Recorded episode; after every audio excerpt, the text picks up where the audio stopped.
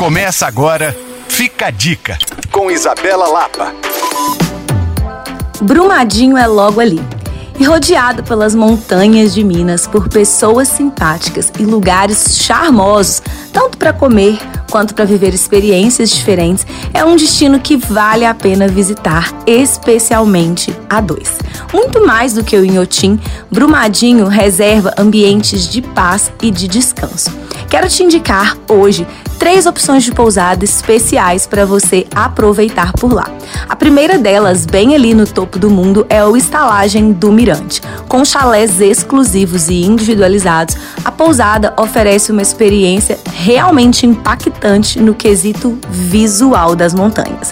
Para quem gosta de casas charmosas, pequenas e aconchegantes, daquelas casas que possibilitam muita privacidade, o lugar certo é a Zazul Farm. Para informações, você pode acessar o Instagram Zazul Farm ou procurar no Airbnb. E o terceiro lugar que gosto muito, que além de ser uma pousada pequena e charmosa, oferece experiências em meio ao universo das cerâmicas, é a Vila Rica Boutique. São três nomes que com certeza vão surpreender vocês e que vale a pena pesquisar. Para saber mais sobre pousadas em Minas, você pode me procurar no Coisas de Mineiro ou rever essa e outras dicas em alvoradafm.com.br barra podcasts. Sou Isabela Lapa para Alvorada FM.